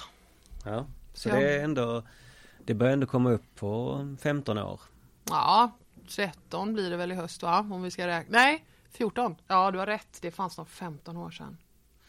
Ja, alltså min mamma är ju, hon är ju född och uppvuxen i Malmö. Så jag är väl halv Malmöit då. Kanske. Ja. Ja men ja. jag vet inte ens vad, Så- skill- vad är skillnaden? Malmöit eller Malmöbo? Malmöit, eh, en definition jag hörde var ju att Gud vad jag tjatar om detta, men, eh, men eh, det är att båda ens föräldrar ska vara födda här också. Jaha, nej. Men jag har bara en Ja. Malmöfödd. Nej. Jag är inte Är Malmöit. hon, är, är hon stolt över att du bor här nere? Det är skönt för henne att komma ner hit. ja men nej. hon trivs jättebra. Hon bor, utan, i, hon bor i Kalmar. Och hon trivs jätte, jättebra där. Jo men jag tänker det är skönt för henne att komma ner hit, att hon har anledning att återkomma. Nej, jag tror inte att det är större för henne än något annat liksom. Men eh, jo, alltså hon har tre döttrar här nere, vi är tre stycken. Mm. Hon bor i Malmö. Och eh, hon är ju här med jämna mellanrum. Och tycker att det är mysigt. Men hon brukar återkomma till att ja, på min tid så var ju liksom, då, då, då, vi fick ju inte vara på Möllan. Det var ju liksom, där fick man inte vara. Hon bodde i Slottsstaden liksom, det var ju så här. Käpparstan. Ja. Nej, så att eh, nej, jag är Malmöbo. Så vad är Malmö för dig? Eh, Malmö för mig är ju eh, där jag bor. Nej men det är... Jag flyttade till Malmö för att jag blev väldigt förälskad i Malmö av att vara här eh, på vårkanten och hälsa på hos mina systrar som redan hade, redan hade flyttat hit. Eh, jag tyckte liksom om viben, känslan. Att det var vår tidigt, liksom. Att det var liksom varmt fast det bara var början av maj eller du vet. Att det var liksom som att sommaren börjar tidigare här. Att man kunde gå och köpa falafel bara, var man ville. Man kunde bara peka åt ett håll så låg det en falafel, ett falafelställe där. Att man kunde, att folk höll på med musik. Det var väldigt mycket, musik, mycket mer musik i Malmö då än vad det är nu, skulle jag vilja säga. Uh, Ja, jag, jag, jag, jag, jag har... Sen tycker jag, alltså efter, när jag nu jobbar med det jag jobbar med, så blir ju Malmö på något sätt ännu mer viktigt eh, som något sorts statement nästan. Att jag tänker inte flytta till Stockholm. Det får inte lov att vara så att hela underhållningsbranschen finns där och att alla andra är utbölingar. Liksom. Att om man vill jobba med underhållning, ja, då, får du, då, får du, då behöver du bo i storstan liksom gumman. Om du ska få jobben, om du ska få knäcken. Alltså, jag gillar inte det. Malmö måste få finnas på kartan i Sverige. Det är så lame att det fortfarande är så centrerat kring Stockholm. Det är löjligt. Det är skitlöjligt. Hur, hur, hur, hur kan man förändra det, tänker du? Genom att inte flytta dit. Det är en jättestor fråga, men, liksom, Ja. men, men det kan, är det verkligen något som individen kan göra? egentligen? Nej, nej, jag tror inte det. Men, men min, min, individ, min individ min individsatsning är att jag flyttar inte till Stockholm, punkt slut. Och vill man jobba med mig så får man antingen betala mig för att komma dit, eller så får man inte jobba med mig. Så enkelt är det. Därför att vi kan inte ha det så att alla ska flytta till Stockholm. Det tycker jag inte. Eh, jag tycker att vi snarare ska vara drivna, vi som är här i Malmö, att starta nya, starta nya sammanhang och nätverka och liksom jobba ihop och liksom hitta på kul grejer tillsammans och sådär. Jag har bara ganska nyligen börjat så här, komma in och lära känna folk i branschen inom citationstecken här i Malmö och det finns ju skitmycket folk. Man behöver bara bli bättre på att vara lite så gränsöverskridande, kanske inte alltid bara jobba med folk som är i ens egen lilla klick utan att man liksom man möter olika uttryck eller scenuttryck eller scensysselsättningar på något sätt och eh, hittar på kul grejer ihop. Och driver projekt själv och liksom så här, ah. Jag blir peppad av det, förstår du? Jag blir liksom driv, jag, jag känner drivkraft i det. Sen jobbar jag jättegärna i Stockholm. Det, jag har inget problem att jobba att åka upp till Stockholm och jobba. Men jag vill inte flytta dit. Jag vill inte flytta på hela min familj och deras sammanhang för att jag ska kunna. Att det blir en livsstil. Ja, men lite så. Mm. Eh, utan jag vill bo här med min familj, mina barn och Så vad tycker du representerar Malmö? ja. Att det är nära till Köpenhamn. Jag bara. Eh, nej, jag vet inte. Jag tycker att det är roligt att det alltid ska dras. Men det är så himla nära till Köpenhamn också. Jaha. Ja, Eh, det, det, det kostar också 450 man får spänn. typ inte ens åka in i Köpenhamn för närvarande, så att, vad vill du? Nej men jag... ehm, Ja, det hoppas vi man får göra när det här släpps, men det Ja. får vi se. Jag vet inte, jag, jag tycker inte att jag är rätt person att tala om vad som representerar Malmö. Jo, för att stå, frågan är ställd till dig. Eh, ja men jag... Jag, för mig, jag kan bara säga för mig är Malmö eh, gott att leva. Det är, eh, Det är en liten storstad, vilket jag uppskattar väldigt mycket. Det är nära distanser, alltså det är, det är korta distanser. Jag tycker att det är jättejobbigt att vara i Göteborg och Stockholm för att det är så jävla långa avstånd överallt. Det är som att oavsett var man ska åka, det är alltid 40 minuter enkel väg. Mm, typ så. Om man inte är jätterik och kan bo liksom inne i stan. Men det kan ju ingen vanlig människa. Nej. Och jag ser mig själv som en vanlig människa. Så att jag kan... En, en kvinna av folket som man säger. Precis. Mm, det var det första En- du sa. En del av pöbeln. Mm, det var det första du sa. Mm. Hej, Charlotta Björk. En Kvinna, av folket. ja, det var det jag sa. Jag är glad att du minns. Det tyder på att du också är bra på att lyssna. Absolut, Mm. precis. Mm. Hittar inte alls på. Nej, Nej. det var inget du just nu bara slängde in som comic relief i samtalet. Precis. Mm. För att det har man ju, har man ju beskrivit som en kul kille. Precis. Kul kille med bra humor. Huvudet på skaft. Med huvudet på skaft. Nej men jag kan inte säga något, Kalle. Är, alltså för mig så är det ju, nej men helt ärligt talat, och det här är jättetråkigt att säga detta svaret, men jag kommer göra det. Falafel, punkt. Därför att, nej men det är ett hån. Nej, tycker jag inte. Jo men det är ett hån att vara i Stockholm, gå på en restaurang som heter Malmö med danskt ö, beställa in falafel och bara så här, ska, så här smakar falafeln i Malmö. Bullshit! Ja, det gör den ju inte. Det är Timbuktu och Mange Schmidt. Ja, men vad är det? det? Det är ingen, det är inte på något sätt någon form av kvalitetsindikator. Kan jag tycka. Nej, men alltså, jag, nej men jag blir så frustrerad. Nej, jag, jag, jag ska du också- äta falafel så ska du göra det längs med Bergsgatan i Malmö. Därför där är de allra bästa falafelställena. Eller Ystadsgatan. Eller Ystadgatan, ja. Alltså för mig, bästa stället för mig är ju den på Norra Gränges. Ja, där är också bra. En kanon. Ja. Eh, Men liksom så fort du åker, bara att åka till Lund och beställa en falafel, så är det ett skämt. Så att jag, jag, jag, på det sättet så är det ju, det är något speciellt, jag vet inte varför. För att det borde ju inte vara så. Nej, det borde inte. Men det är så. Så om en vän till dig besöker Malmö Mm. för första gången, de har Mm. aldrig varit här innan. Mm. Vad gör du med den personen då? Ja men eh, det är roligt att du ställer den frågan Kalle, tack för den. Ja, varsågod. Därför att jag får ju ibland meddelanden då via min Instagram från människor jag inte känner som är så här, hej, ska åka till Malmö över helgen, vad ska jag göra då? har du några tips? Och jag säger nej, för jag har inga tips, jag upptäcker inte Malmö. Om det är sommar, åk ner och bada. Om det är vinter, sitt på ditt hotellrum. Det som jag brukar säga är, drick en öl på Möllan, eh, akta dig för Lilla Torg och eh, köp falafel när du är här. Skicka dem till mig. Du har ju jättebra tips säkert. Ja, Ja. ja. får skicka dem till mig. Ja, Det- det- jag kommer vidarebefordra dem till dig. Ja. Nej men för jag hade, alltså jag blev alltså anlitad av Europakommissionen. Mm, det här kan du ju lyssna på, Kalle. För det här är allvar. Jag, jag lyssnar. Mm. Då fortsätter jag. Eh, jo, för ett par år sedan så var det eh, någon från EU-parlamentet, var det nog förresten, inte EU-kommissionen, EU-parlamentet, som då hörde av sig och sa hej, vi har ett projekt där vi låter olika ungdomar från olika länder i, inom, e-, i, i EU åka runt och upptäcka EU. Eh, vi undrar om du som Malmöprofil skulle kunna tänka dig att träffa de här eh, ungdomarna och visa dem runt i Malmö. Och jag bara, ja. Jag gör inte betala samma. Du får 27 000. Jag bara, okej. Då gör jag det, sa jag då. Och eh, så blev de jättesena. Och restaurangen som vi hade bokat bord på var stängd för det var måndag. Det hade jag sagt, att måndagar brukar det vara stängt runt Möllan. Men eh, de bokade ändå bord på en restaurang. Det gick att boka bord på en restaurang.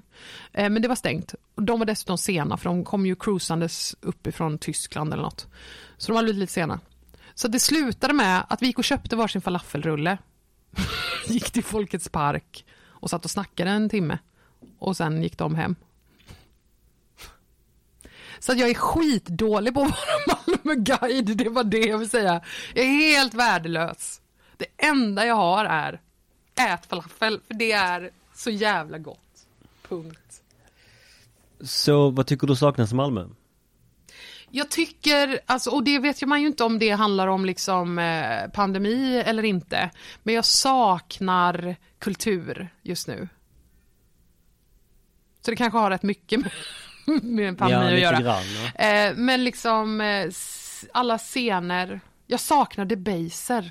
ja. För att jag tycker att Debaser var en otrolig scen att plocka in random akter inom musik. Alltså jag har varit på några av mina absolut bästa, sjukaste jävla konserter på Debaser.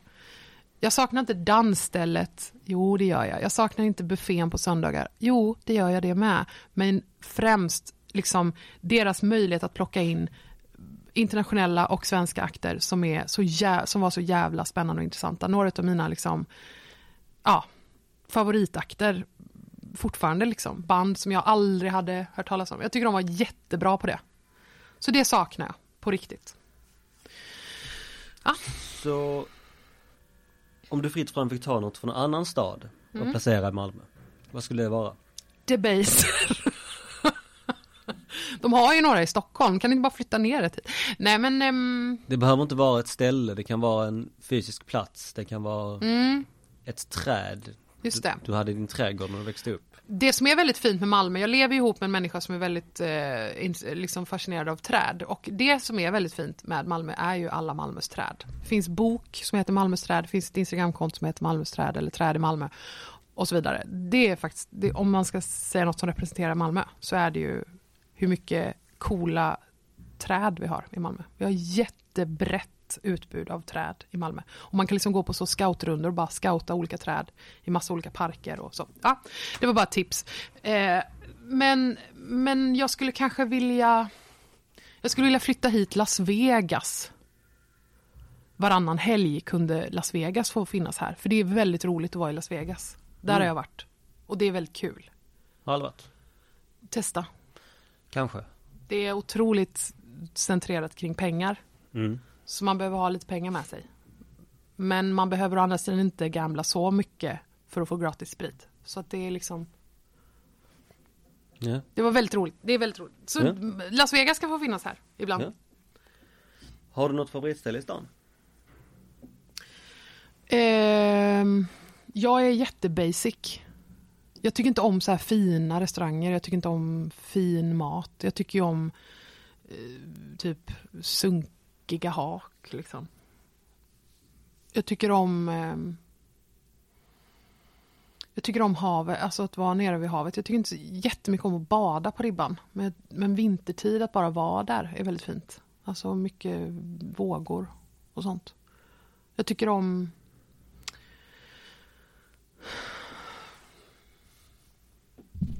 Ja. Ja. Jag, jag, ett, men liksom ett ställ, jag tycker liksom om Jag tycker jättemycket om Att sitta på Nyhamns utservering. alltså för att det bara är ett jättebra spaningsställe. Sitta och spana på folk. Ja men det är det. Det är liksom, och Verkligen. det är bekvämt, typ. Jag tycker många ställen är så här små stolar. Jag får inte plats. Jag är lång och stor. Jag får inte plats på alla ställen. Far i hatten, jag kan liksom inte sitta där. Stolarna är små. Jag får inte plats. Så jag tycker om det. Jag tycker om Grand när de har konserter. Det är ofta bra konserter där också. Ja, Så varför är malmöiter konfrontativa? förlåt. Varför är malmöiter konfrontativa? Komfortativa. Konfrontativa. Konfrontativa. På vilket sätt är malmöiter det? Det, är ingen, det är ingen öppen fråga. Det är ett påstående. Det är, ett- det är ett påstående. Jag har aldrig varit med om en konfrontativ malmöit. Inte ens angående staden. Ska du börja bitcha nu eller? Mot Nej. mig? Mot det jag har sagt? Nej, För att du är malmöit? nej, Nej okej. Så det är ingen sån kuggis? nej. Nej. Alltså jag umgås inte så mycket med malmöiter. Jag umgås ju med inflyttat folk. Ja. Oj, förlåt att jag spottade på dig i pandemitid. Du spottar, spottar inte på mig visserligen. Jo, jag spottade så, så såg jag en, en spottplutt som flög. Ja, ja. Så när, så, så den här avsnittet släpps så är vi döda. Ja. Nej, jag, eh, jag förstår inte frågan typ. Alltså jag har aldrig Jag har aldrig tagit i en malmöit. Jag umgås inte med dem. De eh, lever liksom i sin värld och jag lever i min inflyttad vit medelklass. Det är jag. Jag tycker det kan vara ett fint svar på Ja, sitt sätt. ja. Absolut. Det är ett ärligt svar. Herregud. Så, kan du dra Malmö-anekdot? En mamma. Malmö-anekdot. Det är svårt att höra vad du säger. Pratar du, vad är det för dialekt du pratar? Förlåt. Jag, jag jobbar som komiker. Jag Var det- måste få var- lov att vara var- lite, var- var- lite var det- vitsk. Var det, va? var det rasism? Jag vet Mm. inte. Kanske det, Det var. var det. Ja. Ehm, ska jag dra en Malmö-anekdot? ja, Något jag har gjort i Malmö? Eller något någon annan har gjort i Malmö? behöv, det behöver inte, det ska bara vara någonting som relaterar till Malmö. Någon historia. Eller någon, Nej. nej, Vad fan ska jag säga liksom? jag vet inte. Jag har haft två cyklar. Nej, tre cyklar. Så länge jag bott i Malmö. Först hade jag pundarwheelsen. Det var en cykel som en polare hittade på fyllan. Som var brunmålad. Uppenbart stulen. Som jag sen lämnade in och liksom pimpade liksom upp sådär. Piffade till. Men den såg fortfarande ut som en sån cykel som ligger slängd. Det var ingen som rörde den. Och den kallade vi för pundarwheelsen. Jag kommer bort på Punda Wilson. Du får lägga till att det var tio år sedan. Jag var... eh, den andra cykeln jag har haft är eh, är en köpt så här, eh, från Biltema typ. Den hade jag i några år. Sen lånade jag ut den en kväll till min syster. Då blev den stulen. Sen fick jag en cykel av min mor som hon har haft i massa, massa år. Men som hon inte använder för hon har bott på landet och så här, inte haft användning för att cykla så mycket. Han har den i några månader. Var så jävla lycklig över att jag hade cykel igen. Jag hade inte haft cykel på två år. Parkerade den liksom på gatan utanför vårt hus. Noll problem. Stått där varenda jävla natt i typ ett och ett halvt år. Sen lånade min kille den. En gång. Då blir den stulen. Eh, och nu har jag ingen cykel. Så nu burnar jag omkring på sån här Voi. typ. Fast jag, jag använder ett annat företag. Men ehm, det är det är väl det man kan säga om Malmö. Att cyklar blir stulna. Ja, det, jag har, jag tror jag är uppe på tio nu. Ja. Ja. Och att eh, det är så jävla tråkigt. Och att det är mm, också, det är liksom en konstform att inte bli av med sin cykel. Jag har ju då lyckats att inte bli av med tre cyklar. För att jag är jättebra på att låsa dem. Jag vet precis hur man ska låsa en cykel i Malmö för att den inte ska bli stulen. Men uppenbarligen så vet ju inte min syster det, eller min kille det. Ja, jag har en cykel som är helt ostöldbar. För den har inget, den har inget värde mer än affektionsvärde för mig. Den går att cykla på, kanske, Ibland. ibland, Mm. om den vill, på en bra dag. Det är typ så. Mm. Och det var faktiskt sista frågan. Så, för, Ja. så egentligen bara så här, vad händer framåt för dig, Charlotta Björk? Framåt för mig, jag ska ut och köra stand-up i vår. Och i maj ska jag ha en liten miniturné. Alltså bara fyra, de fyra städerna. Malmö, Göteborg, Stockholm och Umeå. Med min egen show som heter Mama Goals och så vidare. Så det blir mycket, och sen så är jag med Dilan och Moa. Två andra underbara Malmö-profiler. Eh, I deras eh, improvisationsteaterensemble. Och eh, vi kommer också repa jättemycket under våren och vi kommer ha tre eller fyra föreställningar. Så att catch me on stage bitches.